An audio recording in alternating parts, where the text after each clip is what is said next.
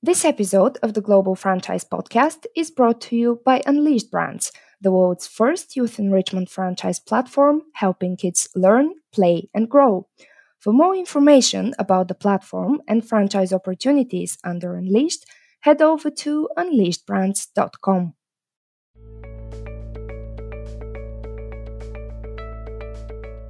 Welcome to the Global Franchise Podcast, bringing you timely conversations with the industry's most accomplished leaders. I'm Victoria Yordanova, staff writer for Global Franchise Magazine. I have always believed, you know, the minute I discovered franchising was life changing, that, that it was the only opportunity that would have ever gotten me into business ownership. And when I discovered the model, for myself, I thought, my gosh, I don't ever want to leave this. And so growing a career in it, you, you just see the opportunity that it creates for people who otherwise never would have, have had the courage to invest in something like that. And they're building their personal wealth and taking a direction that's so different from a traditional career. If COVID 19 taught us one thing, it's that activities that once felt indulgent became essential to our health and well being. It's indeed our self care mindset that has also helped the personal service sector to quickly rebound. According to the latest statistics, the global beauty industry market size is set to reach more than $570 billion in 2023. This shows that the beauty industry is not only surviving challenging economic times, but also thriving and growing. One brand that has successfully navigated the post COVID landscape is Radiance Holdings. The company represents a collection of premier brands, including Sola Salon, with over 600 locations across the US and Canada, Woodhouse, the first brand to scale a luxury spa into the franchise model, and BeautyHive, an online distributor of professional beauty products. To find out more about the future of the beauty industry, we caught up with Christina Russell, CEO of Radiance Holdings, who played an instrumental role in the formation of the company. Christina has held top level leadership roles in leading brands for over 20 years, including Pure Cam Wow, and Curves International. From paving the way for other women in business to encouraging her team to fight their own prejudice and imposter syndrome, Christina opens up about the challenges female leaders face and how to encourage more women in business. For for much of my career i've been in franchising really gosh for the last 25 years and i had the good fortune to start out working in women's fitness. And uh, so i worked with curves for about 15 years and learned franchising as a franchisee and then grew up through that company. And making my journey through other brands I, I really just fell in love with brands where females are the consumers so certainly in the pet industry the primary care uh, uh, customer really is the the woman in the household. So oftentimes they're making the decisions on childcare, pet care. Same thing with Pure Barre. And when I had the opportunity to step into beauty, it just felt like a natural fit. And you've seen this firsthand, but how do you think the whole COVID pandemic has changed people's attitudes when it comes to beauty services and beauty treatments in general? I, th- I, think it's made it more of a priority. I, I, think going through COVID, so much of it was about self care. And when we think about the Radiance platform, we think about businesses that are in beauty and self care more generally. And so that was sort of our question, you know, buying the Woodhouse spa in the middle of the pandemic. The question was, you know, okay, we're buying this chain of 65 franchise spas. What's going to happen, you know, at the other end of this? And what's happened is significant growth year over year every year. And you hear, you know, all of these uh, these things about recession and what's going on globally, but we've come out in January just like a rocket ship again. And so it shows us that that's what people are looking for. On on the Sola side, I think what COVID made a lot of hairstylists realize is that independence is actually an alternative to what they were experiencing in traditional salons and we really feel it's important to be a part of that ecosystem. So you know we we feel like the salons exist side by side with what we do in studios and suites and we love that but we think it really gave a, a lot of those stylists some downtime to do some self discovery and uh, staying with COVID, uh, you joined Sola back in 2019 and you played a key role in the formation of Radiance Holdings and then the acquisition of Woodhouse. So, what would you say uh, are the biggest lessons you learned while leading the brands out of the pandemic? And do you think, is there something else you would have done differently perhaps? Gosh, I, would say coming out of COVID, the, the biggest lesson in leading it out is trying to figure out how to get people's optimism back. And, and you realize as a CEO, there's a lot of responsibility that you carry in terms of, you know, really understanding the the nuts and bolts of the business and you know the competitive landscape and all these other things but i think what i discovered going through that is that another really important part of the role is to be the chief cheerleader and the chief optimist that gets everybody really focused on a future I, I think if there's any learning, um, it was sort of the the happy good fortune that we had to just remain bullish through what was you know very bearish in terms of the overall you know landscape. A lot of businesses decided to pull back and uh, we, you know, took a gigantic risk in not doing that and moving forward with an acquisition that we had started in 2019, the launch of an e-commerce platform that we had visualized in 2019, and the standing up of the platform. And a lot of people thought we were nuts. And I, I think it, it, sort of validated this sort of risk that we took. And I think, if anything, it made me more bullish about that sort of thing. That it's like you can't just sit back on your laurels. You have to always have that, that faith that the market's going to come back. And you said you took a big leap with the acquisition of Woodhouse. So have you also thought about expanding into Europe as well? Is this a possible next step? Um, we we would love to do that, particularly on the Sola side. We think that brand is ripe for it, and it was on our strategy board in January 2020. It was something that we were going to invest in and really look for the right developers to start um, getting our footprint overseas. Um, what ended up happening, obviously, during the pandemic, is we all realized that's probably not the right time to do it. It was a little bit of a difficult time to, to take on that kind of expansion. So we did pull back on international expansion. Um, and then last year, um, as you probably know, we went through a sponsorship change and uh, we have a new backer with TSG Consumer and we are so excited to be working with them. But through that transition, it was also not a great time to really think about global expansion. But now that we have that new sponsor in place, it's highly likely that we're going to start considering that sort of thing going forward. But you've come out the other side even stronger, and you have over 600 locations when it comes to Sola, and then with 75 locations, Woodhouse is only growing. So, what makes Radiance Holdings brands recession proof for potential investors? Well, I, I, think it's a few things. One is is just the the blessing of the sector that we are in, and so being in beauty and and self care, these are sectors that are just growing organically um, year over year over year, and all of the research you know shows that there's no end in sight for this. I think people have started to invest in this more deeply after COVID. Particularly on the beauty side, we look at ourselves on Zoom all day. It's refreshing to be on a podcast where I don't have to look at myself. Um, but you you become very aware of uh, you know hair, makeup, uh, skincare, the things that I think people want to invest in. But beyond that, it, it's really helpful to have the leading brands in our sectors. And so with Sola, I mean, we are well over 650 locations now, continuing to grow. We'll likely open more than 60 again this year across the US and Canada. And we're growing rapidly in Canada, which is exciting. And then with the Woodhouse, um, same thing. There really is no one else of scale that is doing what we do in our space with luxury spas. We're, we're so different from the mass massage brands, which hold their place in the market. But I think a lot of consumers are looking for something more, something more experiential.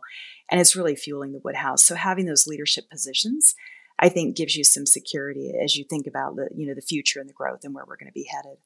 And you have previously described franchising in general as the embodiment of the American dream.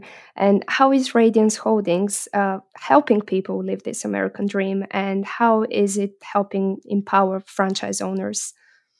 Gosh, you know, I, I have always believed, you know, the minute I discovered franchising it was life changing, that that it was the only opportunity that would have ever gotten me into business ownership. And when I discovered the model, for myself, I thought, my gosh, I don't ever want to leave this. And so growing a career in it, you you just see the opportunity that it creates for people who otherwise never would have have had the courage to invest in something like that and they're building their personal wealth and taking a direction that's so different from a traditional career sola um, certainly does this for hairstylists and so you know typically it, it depends on the stylist but you're somewhere in the ballpark of 15 to 30 percent more income than you made in a salon by being an independent and doing this for yourself. And so it sort of fueled me going through Sola and thinking about these beauty professionals who are traditionally people that don't come from, you know, college bound sort of households. And they're looking for directions where they can, you know, practice something that's more creative and still build wealth around that. So seeing that happen was really exciting. Same in luxury spa, seeing massage therapists that discover um, that when you work in luxury, you actually make more. Um, certainly on base, oftentimes on uh, benefits, but beyond that, just on the sheer tips on a larger ticket. And so it's creating those opportunities on multiple levels. When when I think about going into other modalities of beauty, it excites me because we have the opportunity to really emphasize beauty as a career path for so many young uh, women and men that I don't think ever would have considered it before.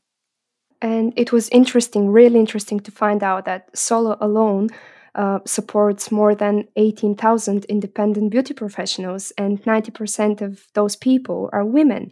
So, how important is inclusivity when it comes to Radiance Holding success? It, it is I, I, would say Sola is the embodiment of it, and it happens organically. And uh, we we joked one time that we look like America. You you go into any Sola, and it's very reflective of the diversity of that market. And so you know it it uh, it just happens on its own. So when we curate our faces of Sola, who are the brand ambassadors who really help us to communicate out to the stylist community at large about the opportunity of independence we curate that. We look for all of the different life stories, young and old, men and women, all different aspects of experience, and uh, you know, from every kind of background, every ethnicity, but it's not something that we really have to work hard for. I think a lot of businesses that are really trying to figure this inclusivity out um, that haven't had it happen organically are struggling a bit with this. But I, I, think certainly Salon Suites generally, but Sola specifically has done a phenomenal job. And I'll just say our number now is over 20,000 stylists. We're so proud of that. And so we just grow and grow and grow every year. Hard to keep up with the numbers, but it's just incredible to think about what that looks like. Oh, that's great news. So, uh, would you say inclusivity is a huge part uh, of the of the brand success and a huge part in what helps you beat the competitors? You know, I, I like to believe that the beauty industry generally um, has this level of inclusivity. And so, you know, I, I feel like this is an area where I'd love to say, gosh, we beat the competitors. But I, I really want to say that I think we all in the suite sector really value this. We really value giving these opportunities regardless. And I think uh, it's fun to be a part of something like that. I see it in spa as well. It's just naturally diverse and franchising as well. I mean, I'm in a, a you know a, a, business group that you know as a CEO you find yourself largely still surrounded by men in this era, despite everyone's efforts to bring more women into it. But you go to franchising events and you see everyone. You you see everyone represented there in leadership roles, and I think it's because of that entrepreneurial spirit. This is something uh, I wanted us to touch on as well. Uh, being a woman in business, you have recently been appointed uh, to the uh, IFA board of directors. So, what would you say is the main challenge female leaders are facing today? You know, I it, it's funny living through a career in all of this and going through sort of the the end times of the era when it was hardest for women into an era where it was much more welcoming of women. I think today, probably the biggest barrier we actually have is overcoming our own sort of uh, imposter syndromes and, uh, you know, sort of I shoulds or I shouldn'ts. And I see this so often that, you know, we, we sponsor women to grow in leadership but when they have children and build families, oftentimes they think about this differently. And so I've really, you know, as somebody who also is a recent mother, I have a seven year old, so I had a, a daughter relatively uh, old, and uh, and uh, I was deep into my career when I did it, and it wasn't planned, and so I had to figure all that out. So now when I meet young women who are thinking about families and feel as if they have to choose between becoming a mother or becoming, you know, an executive, I tell them it, it really isn't the case. And so, if for lack of a better word, it's like think like a dude. You know, you gotta you gotta think like a like anybody would about how do you balance that, not about how you choose between it. And I think what women really need is other mentors, you know, primarily women mentors who've been through it to give them that confidence and that validation that there's nothing wrong with that and in fact it sets an example for the next generation about you know the, the sort of breaking down of those definitions of what women are supposed to do Definitely, I think women can have it all, and it doesn't have to come down to choosing between being a mother and being uh, an executive. And uh, if you don't mind me asking, what is the biggest uh, challenge you have faced for uh, being a woman in business? And have you ever been uh, face discrimination for being a woman in business and how did you overcome this? I would say that in my career it's been fortunate because I, it's been subtle. And uh, some of that i think is my personality. I just don't tolerate it very much. So if i if i detect it it's sort of like yeah that, that feels that feels like like pain. I'm, I'm going a different direction and finding people who welcome me. But in, in the times that i have experienced it where i realize that perhaps I've got to break through. I've got to figure out how to work with, you know, folks that don't quite respect me the way I want to. I think it's almost just staying in it. And I remember that I would, the most difficult part of my career uh, where I was dealing with that, it was a, a boardroom full of men and they really all had their club. They would sit on the balcony and smoke cigars. You know, that was how they sort of decompressed and they would you know take motorcycle trips and that was sort of their you know way of doing the executive team retreat and you're invited but you're clearly not included and at the same time i was marathon training and i remember when i would do my runs and i would get to the hard part of my runs there was a saying you'd hear from other runners that you just stay in it just stay in it and you get through that hard part. And as I did that, I started building respect and I felt them start to break down those barriers and them think about it that it's like, oh, well, we were going to do this, but we've got to do something that's inclusive of Christina. And I, I felt like it was my way of saying, you know, respect them, that they're not doing this out of malice, they're doing this out of habit. And I think there's a lot of, you know, leadership teams that are trying to figure that out. How do we change our habits to be more inclusive? How do we change maybe the way we recreate or the way we, you know, talk in those meetings or what we value in those meetings that makes people feel more welcome to it. And and I don't know, I guess I'm a bit proud of that that I was able to stay in it and get through that and some of those relationships um, with folks from that team, I still have and I still really value. And I, I think it was uh, as much uh, about me giving them the grace to make change as it was the, as, as, them being willing to make change that actually got us to the other side of that. And I think that's the world needs more of that, less conflict and more more effort to lean in. Yeah, well, thank you very much for this answer. I'm sure our listeners will find this really inspiring. But uh, if you think about it, if there was one prejudice you could probably change when it comes to business in women, what would you change? You know, I, I think it's the notion of how we parent. And I, I think that is the biggest difference. And so, you know, oftentimes even managing through things like other women's maternity leave, I was always very gracious about it, you know, woman to woman, even though I wasn't a mother. But after I became a mother and I understood it, I understood it not just through the lens of what women go through, but also what men go through. And so often I think women make the decision to give up their careers, but men make the decision to withdraw from their families. And so when we put in our um, our maternity leave policy for Radiance, we put in a very inclusive policy that wasn't just about maternity leave. It was about paternity leave and partner leave because we wanted to to really uh, overcome that bias that somehow women are supposed to give up their careers and men are supposed to give up their kids. I just think it's a bunch of bunk and that we should all figure out how to find that balance. And how do you think the industry can encourage more female leaders? Mentorship and sponsorship. I, I, think you have to watch for it. And so I, one of the things that i did uh, that i think you know made, made my executive team a little nervous i talk to the young leaders in our company. So we do leadership team meetings separate from our all hands all of the middle management. And i talk to them about imposter syndrome and i talk to them about how important it is to advocate for yourself even on things like salary. And so here i am as a leader knowing that they're going to come push me on salary but the reason for this is I've seen it again and again. I'll, I'll hire, you know, high level roles and the men will negotiate hard on their salary. They will ask for equity. They will talk about bonuses. Um, they will think about all these. They will ask for an extra week of vacation. And the women will not do that. It, it, by and large, they don't negotiate at all. And so I think we as leaders have to be cognizant of that because, you know, it's nice as a leader when that somebody doesn't negotiate hard and you're like, oh, great, we got a steal. But it's not good when you start to see uh, the the sort of uh, differences that end up showing up long term in people's salaries and outcomes.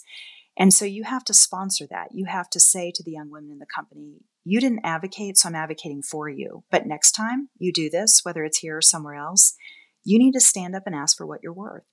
And I think the more we do that, the more we we sort of level out that playing field by sponsoring people who don't feel comfortable. I imagine that that it's similar in in you know anyone who's coming into a workplace that feels like they're they're different. And so that sort of idea of diversity if you're walking into a company and you feel like, gosh, I've got my foot in the door, but maybe I'm not going to be accepted, you're uh, you're more reticent about that kind of negotiation. But I think we as leaders have to sponsor everyone to say, ask for what you're worth, and then we have to be responsible to make sure that we're looking at equity and pay and packages and all of those sorts of things as well, so that if they don't do it, we we really take those steps on people's behalfs. Think like a dude was something that really stuck with me. so, uh, do you have another piece of advice uh, to succeed as a leader? Um, you know, I, I would just say follow your bliss is an old school saying, and people get tired of these old school sayings. But as I navigated my career, I had a friend, um, a good friend from franchising, who told me, You need to understand your non negotiables. And when she first told me that, I didn't really know what she meant. But as she, you know, really kind of talked me through it, she said, decide where you want to live before you even take the interview.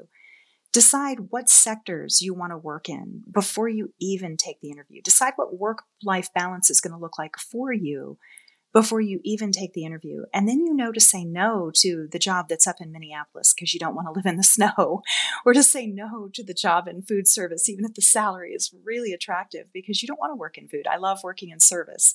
But I think each of us individually has to, to sort of know ourselves so we know where our bliss lies. And I think if there's any hard journey in life, it's the hard journey of studying yourself to figure that out because oftentimes we chase the money to our own detriment.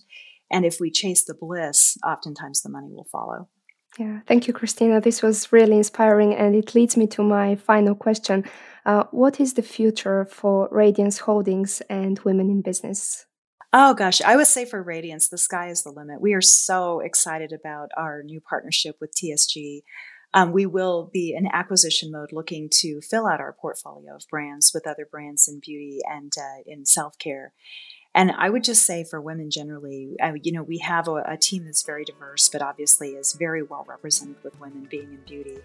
And I just feel like we have such an opportunity to spread the joy. I mean, that's our motto: "Joy through beauty" is our is our tagline, and we just feel like spreading the joy of, really, you know, creating these opportunities and creating an incredible team that shares those values is, is going to be a really fun thing going forward. Thank you very much, Christina, and thank you very much for joining us on the Global Franchise Podcast. And we look forward to what's next for Radiance Holdings. Thanks so much, Victoria. One of the key takeaways from our conversation with Christina is that sometimes we're each our own worst critic. The future of women in business seems brighter than ever, but what female leaders need is mentorship and motivation. It was really insightful to find out how Christina managed to just stay in it, break the barriers, and earn the trust and respect of her fellow male executives. She's convinced that both men and women shouldn't have to choose between their job and their family, something that is also reflected in Radiance Holdings' parental leave policy. We'd be interested to hear more from you. How do you think we can encourage more female leaders in business and help them fight imposter syndrome? Make sure to let us know. If you like the podcast, subscribe and recommend it to your friends and colleagues. Or even better, leave a review or a simple rating on Apple Podcasts or wherever you find your pods. To keep up to date with franchise news and have it put into context by the global franchise experts, subscribe to the magazine, hit us up at globalfranchisemagazine.com, and follow us on Twitter, Facebook, and LinkedIn today.